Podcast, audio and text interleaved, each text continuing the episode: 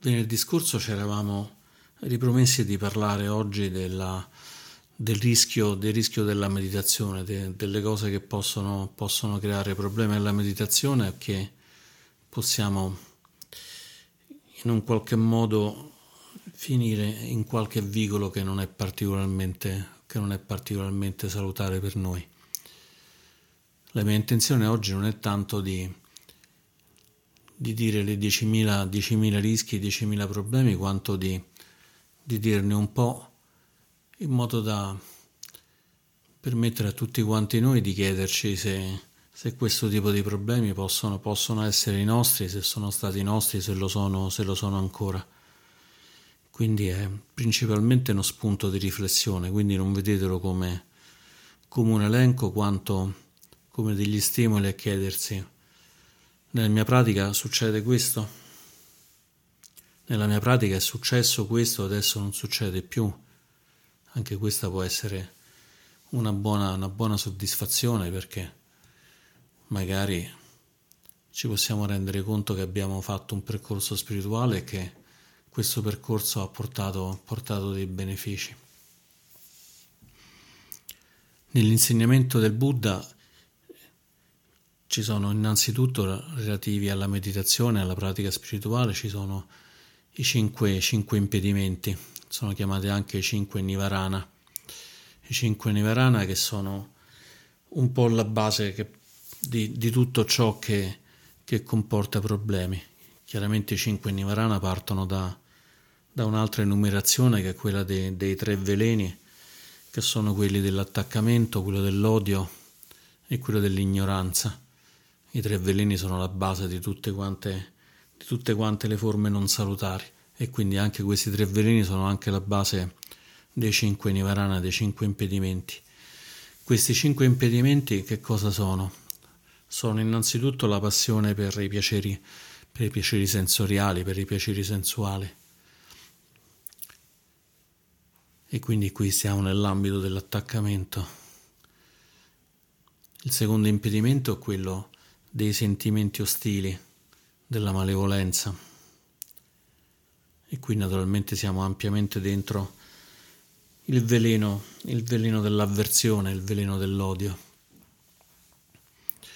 Poi abbiamo degli altri, degli altri impedimenti che sono più, più complessi. Abbiamo un altro che è pigrizia e torpore che è uno dei problemi che si può incontrare durante la meditazione, per cui anziché essere consapevoli, piano piano scendiamo verso un piacevole torpore che ci fa stare magari anche molto bene, ma non ci aiuta certo a, a esplorare noi stessi, il nostro interno e a toccare qualche intuizione più profonda.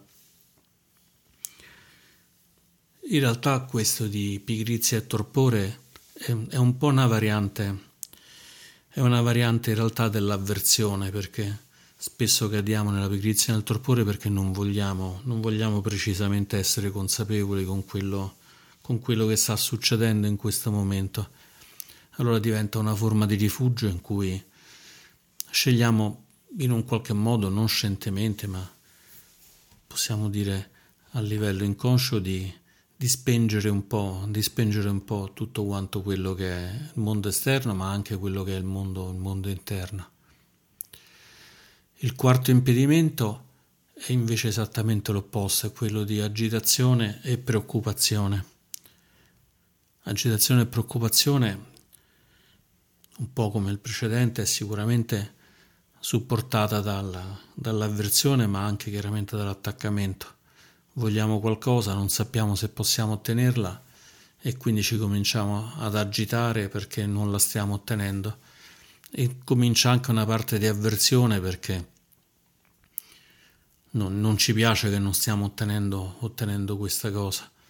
Quindi c'è prima una forma di attaccamento e poi una forma di avversione al pensiero dell'attaccamento. Anche queste sono cose che capitano molto di frequente nella pratica meditativa, mentre che stiamo meditando, anziché rilassarci, possiamo diventare agitati e cominciare a preoccuparci di, di 10.000 cose, di 10.000 cose che stanno succedendo in questo momento, che sono successe prima o che pensiamo che succederanno nel futuro. Anche il quinto, il quinto degli impedimenti, che è il dubbio, si nutre sempre di, di queste forme, di queste forme di odio, di queste forme di attaccamento, ma anche il dubbio molto si nutre del terzo veleno, quello dell'ignoranza, non avendo ancora una, una competenza diretta, una conoscenza diretta delle cose, cominciamo a dubitare che la pratica ci possa essere utile, che gli insegnamenti ci possano essere utili, cominciamo a dubitare di noi stessi, di tutto quanto quello che, che stiamo facendo, se ha veramente senso, se non ha senso. Magari ci hanno detto fai questa pratica perché ti porta benefici e cominciamo a dire bah, chissà se me li porta davvero, eccetera. E quindi il dubbio è considerato il quinto, il quinto di Nivarana, il quinto degli attaccamenti. In queste forme sono estremamente, estremamente utili. Però oggi volevo vedere non tanto i cinque impedimenti, che sono chiaramente la base di tutto quanto quello che, che sono le, le problematiche de, della pratica, quanto invece delle cose più, più ad alto livello, diciamo un po' la somma di tutte quante queste, queste cose insieme, perché il problema dei, dei, veleni, il problema degli impedimenti è che spesso arrivano, arrivano abbastanza insieme. Stiamo facendo meditazione, mi agito e poi puff, casco mezzo addormentato, poi mi risveglio, dico oddio, devo meditare e ricomincia, ricomincia l'avversione. Poi magari stiamo lì e cominciamo a fare, ma chi me lo fa fare? Ho 10.000 altre cose da fare e si torna a quello. Cioè, mannaggia a chi mi ha detto di fare questa cosa e entriamo nel settore della, de, della malevolenza per poi magari cascare anche nei piaceri sensuali perché ci stufiamo e cominciamo a pensare al buon cibo che ci aspetta o altre, altre forme di piaceri, di piaceri sensuali. Spesso, spesso diciamo, mh, un aspetto, un aspetto importante che ci rende la meditazione, la meditazione complicata, è voler fare meditazione. Già quando utilizziamo questo termine, andiamo a fare meditazione, sembra già che dobbiamo prendere come i sette nani di Biancaneve, dobbiamo prendere il piccone andarci a divertire a, a, picconare qualche montagna che in realtà non ci ha fatto niente di male, non sappiamo nemmeno se ci sta qualcosa di buono dentro, però bisogna andare ci stanno questi film americani con questi detenuti tutti quanti in fila con, con, la catena una con l'altra e che stanno lì che spaccano sassi sulla strada. E volenti o nolenti ci può capitare che la meditazione diventi, diventi questo, diventi essere parte di uno di questi detenuti con, con, con questo martellone che spacca i sassi o uno dei, dei sette nani che va col piccone. Dare, dare, troppa enfasi alla meditazione, cioè vedere la meditazione in quanto tale e non come parte di un ammorbidimento che in realtà ci serve non tanto per la parte, per la parte di meditazione in sé, quanto per renderci più consapevoli e più, e più coscienti nella nostra pratica quotidiana, è senz'altro un modo per, per finire dentro, dentro a questi a questi, a questi problemi che sono i cinque impedimenti, in particolare quello di agitazione, quello di dubbio e poi inevitabilmente finire anche nel, nel torpore. Quindi innanzitutto come rimedio a questa, a questa problematica direi che possiamo semplicemente provare a lasciare andare, provare a lasciare andare e dire non sto facendo meditazione, sto sto provando del tempo per, per, poter, per poter osservare meglio al mio interno, il mondo all'interno.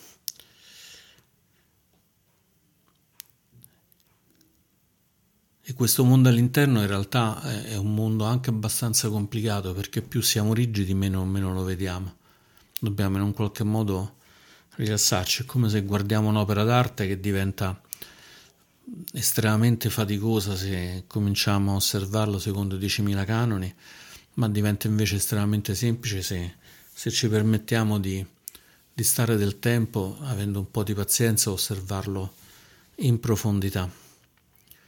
Adesso c'è addirittura un nuovo termine che si chiama slow looking, quello di stare davanti a un quadro per 10 minuti, un quarto d'ora, proprio per permettere non solo alla mente ma anche al cuore di osservarlo. E noi possiamo in un qualche modo provare questa forma di lenta osservazione, di slow looking anche per la nostra meditazione, senza però porci, porci obiettivi, senza voler fare qualcosa di, di particolare, ricordandoci comunque che la meditazione formale è solo un pezzo della pratica, c'è la meditazione formale e c'è la meditazione informale, c'è il tempo in cui stiamo seduti, c'è il tempo molto più ampio in cui non stiamo seduti e invece magari stiamo cucinando, stiamo lavorando, ci stiamo muovendo, stiamo parlando con delle persone che è incredibilmente più difficile se vogliamo della meditazione. La meditazione formale non è nient'altro che un allenamento per tutta quest'altra,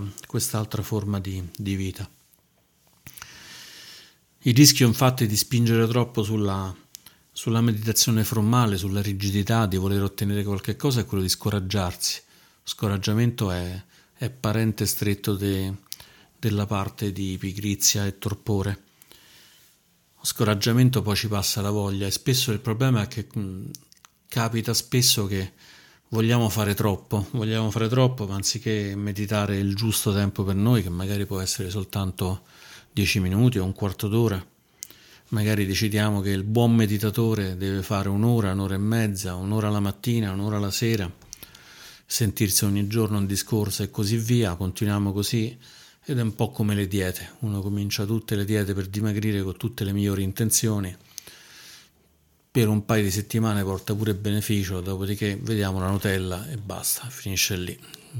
Ci mangiamo la Nutella e finita la questione. Sono finite le due ore di meditazione al giorno e vada via questa meditazione che è troppo faticosa, non è adatta per me.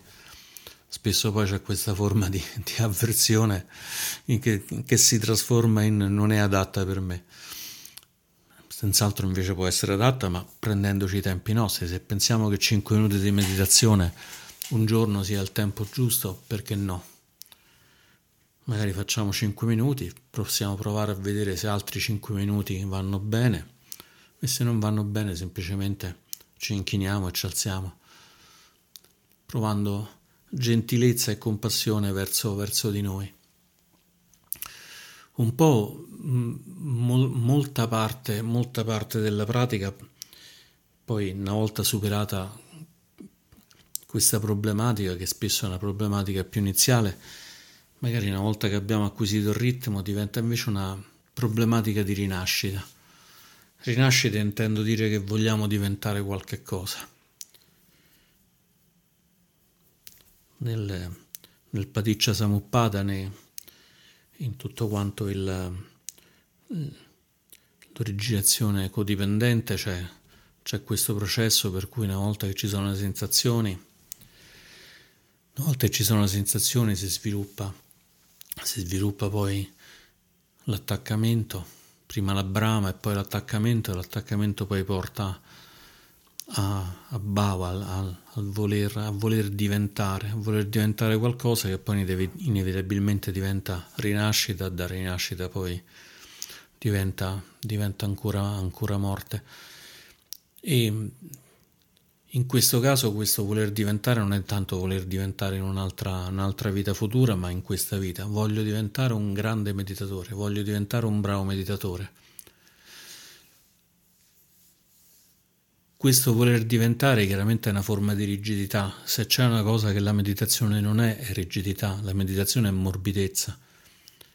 La meditazione è questo, questa qualità interiore di di, di, osservare, di voler osservare in fondo e di lasciarci lo spazio per, per toccare qualcosa che, che sta lì, nel vuoto, nel vuoto dall'attaccamento che non è assolutamente vuoto di qualsiasi cosa, c'è una pienezza infinita.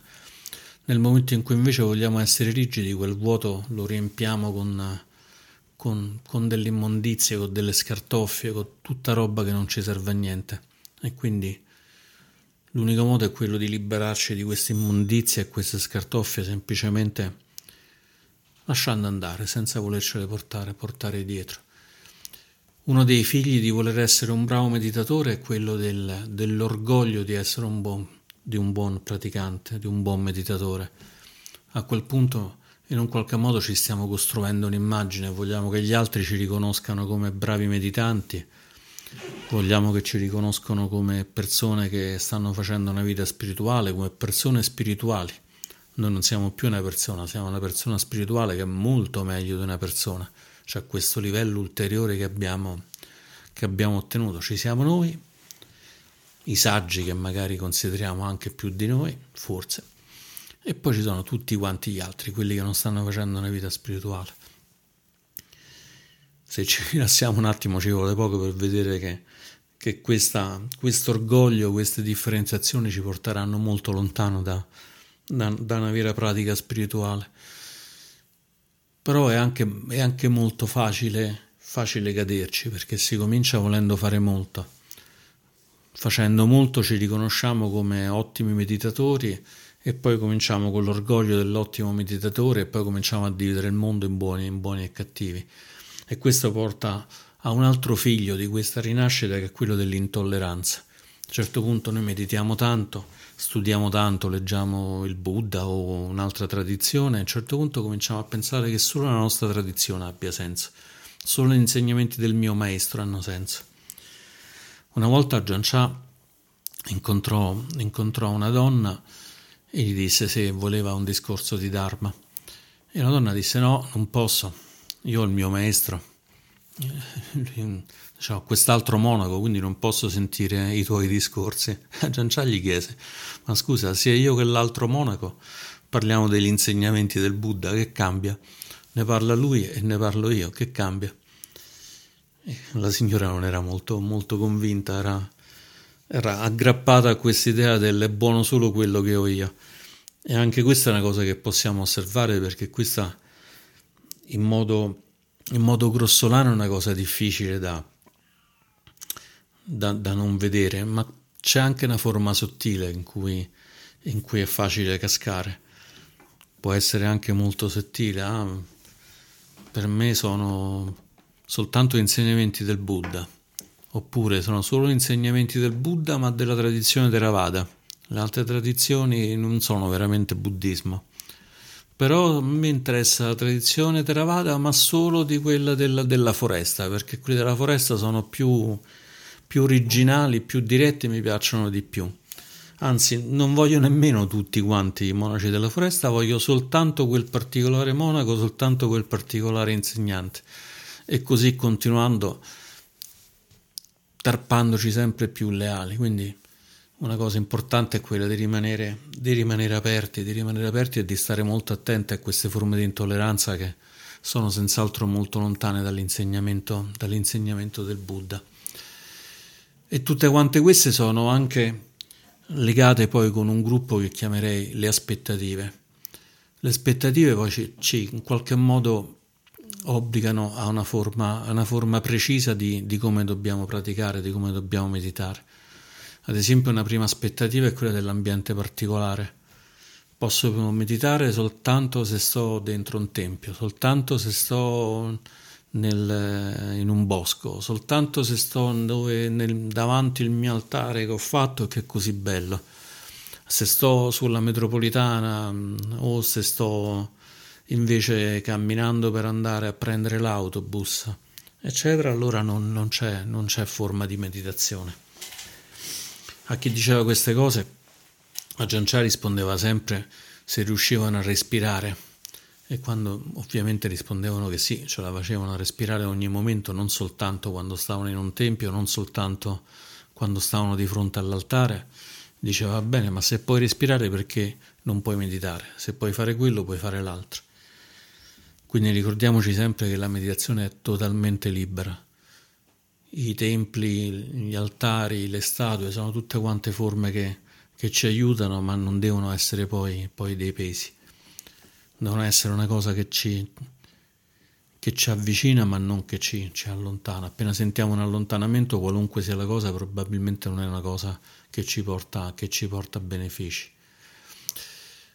Un altro dei problemi, ad esempio, è quando vogliamo ripetere qualcosa che ci è piaciuto. Abbiamo raggiunto uno stato di particolare calma e la meditazione dopo vogliamo questo stato di particolare calma.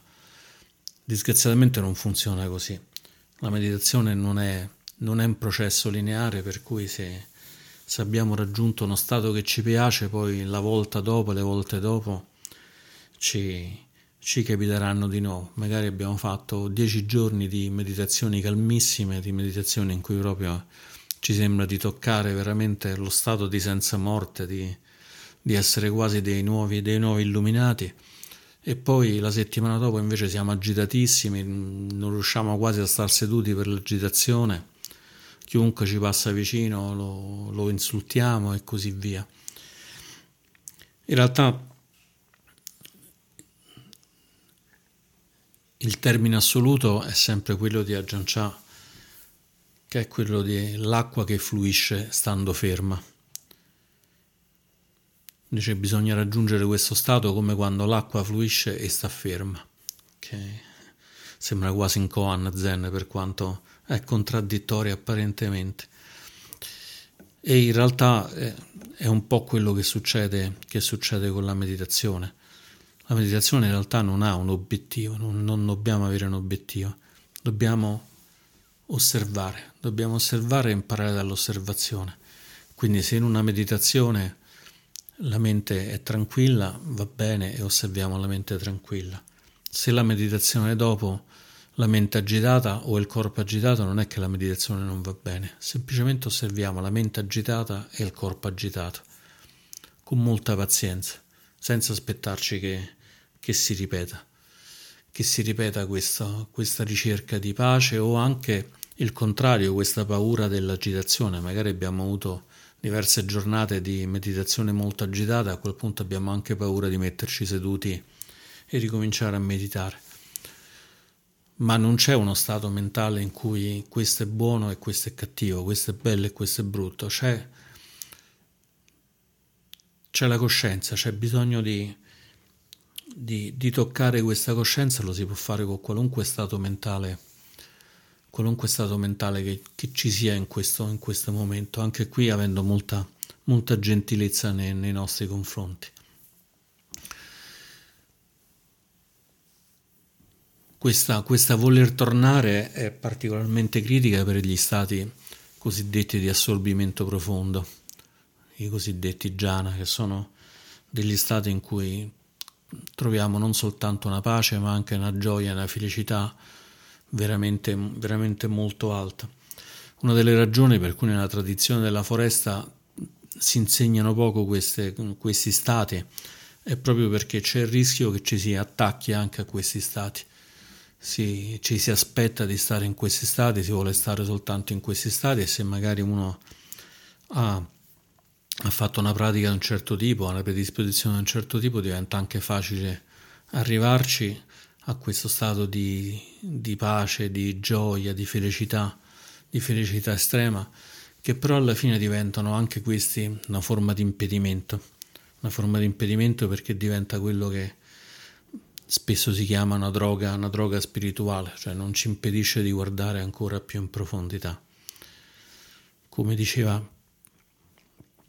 un monaco, onestamente non mi ricordo chi forse, fonte, forse Bante, Bante G.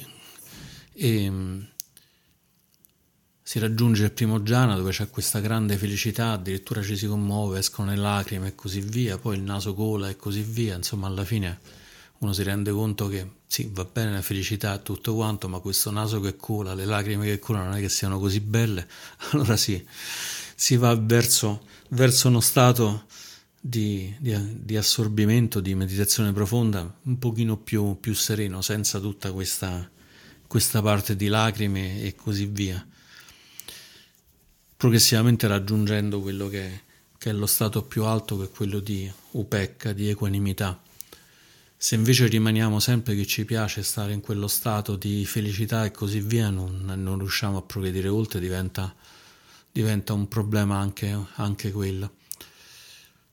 E un altro problema, e con questo concludo, può essere quello di, di andare dietro a, a, quelli che possiamo chiamare i poteri psichici, quelli che in lingua pali si chiamano siddhi, che possono essere una forma di telepatia, un ricordo di, un, di una vita passata, può essere un'espansione che ci fa sentire in contatto con, con tutto il mondo, vedere delle cose, vedere delle cose che prima non si riuscivano a vedere e così via. Al di là naturalmente della difficoltà, della non semplicità di distinguere quelli che sono veramente, veramente i siddi, veramente questi, questi poteri e quelle invece che sono semplicemente delle, delle nostre illusioni riguardo a questi poteri, va detto che anche se si presentassero, anche se si presentassero non sarebbero, non sarebbero poi così, così importanti, non sarebbero così importanti in modo, in modo assoluto.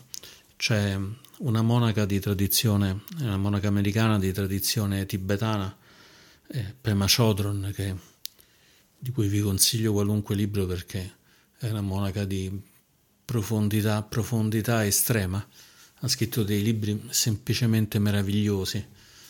Ad esempio, uno è mm, Quando tutto ci crolla addosso. Sono libri veramente, veramente profondi e veramente, veramente utili. Se poi riuscite a vedere un video, a sentire un audio, è una cosa spettacolare. E questa monaca racconta che a un certo punto lei ha, in meditazione ha raggiunto uno stato profondissimo, uno stato in cui ha proprio ottenuto una cosa veramente importante, veramente importantissima, non importante, addirittura una cosa che non poteva non dire a tutto il mondo. Per cui corse, corse dal suo, dal suo maestro e gli disse: Ah, maestro, mi, mi, è successo questo, questo qui, ho questo stato, una cosa fantastica. Eh? Il maestro ha detto: Sì, sì, va bene, va bene, guarda, prendi la scopa che c'è da pulire davanti al tempio. e, la, la, e, la mandò, e, la, mandò, a pulire davanti, davanti al tempio. E lei, un po' sconsolata, andò e poi finalmente capì, capì l'insegnamento. È così che vanno prese queste cose. Va bene, sono cose importanti, sono cose così, ma poi bisogna prendere la scopa e, e andare a pulire.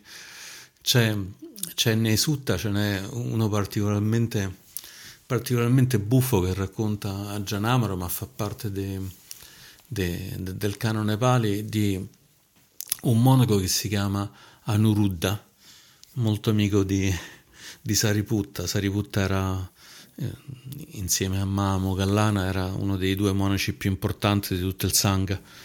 E, ed erano famosi perché erano uno l'opposto dell'altro, perché Sariputta stava molto, molto avanti con, con, eh, con l'aver raggiunto dei, dei, dei, dei, livelli spirituali molto elevati. Sariputta addirittura raggiunse il primo livello di illuminazione semplicemente facendosi raccontare da un monaco di chi fosse, chi fosse il suo maestro e che cosa insegnava. Quel monaco che lui aveva avvicinato perché eh, aveva visto che si muoveva con molta grazia, con molta consapevolezza e quindi disse Monaco tu che sei così aggraziato, così consapevole, che ti vedo così profondamente, profondamente sereno e felice, chi è il tuo maestro e cosa insegna? Il monaco disse il Buddha gli diede l'insegnamento delle quattro nobili verità e già bastò semplicemente quello per Sariputta per raggiungere lo stato del sotapanno, del, dell'entrata nella corrente e quindi lasciò tutto e si fece monaco quel giorno. Beh, insomma, questo Sariputta andava molto velocemente verso, verso l'illuminazione, l'aveva già raggiunta, invece però non aveva nessun potere psichico, non riusciva a, a, a vedere gli altri esseri apparentemente non visibili, non riusciva a, ad avere la telepatia, la telepatia, non riusciva a fare assolutamente nulla di tutto quanto questo. Invece Anuruddha riusciva a fare tutto quanto questo, era famosissimo per queste cose, famosissimo per questo, aveva tutti i poteri possibili e immaginabili, ma non si era illuminato. E un giorno Anuruddha andò da, da Sariputta e gli disse, Sariputta, ma perché tu che non hai nessun potere sei illuminato, io che ho tutti i poteri, quindi avrei il diritto di illuminarmi velocemente, non, non ci riesco. E Sariputta, facendola breve, gli disse semplicemente: Quando la smetterai di giocare con tutti quanti questi poteri, quando ti renderai conto che la ricerca di tutti quanti questi poteri è solo una forma di agitazione, è solo una forma di attaccamento a, a questi stati, quando la smetterai di giocare e porterai l'attenzione sullo stato di senza morte, allora ti illuminerai pure tu. E chiaramente Anuruddha non è che fu proprio, proprio felice di, di questa risposta. Però evidentemente gli diede retta e qualche giorno dopo raggiunse l'illuminazione. Per cui anche in questo caso, insomma, dobbiamo essere pronti a prendere questa benedetta, benedetta scopa, andare a scopare lì davanti e magari possibilmente portare la mente sullo stato di senza morte e raggiungere nello stato di perfetta illuminazione sia Sariputta che Anuruddha che tutti quanti gli altri illuminati che ci sono stati e che ci saranno. E con questo concludo le mie riflessioni augurandomi che tutti quanti noi possiamo illuminarci sia per beneficio nostro che per beneficio di tutte le persone. Grazie.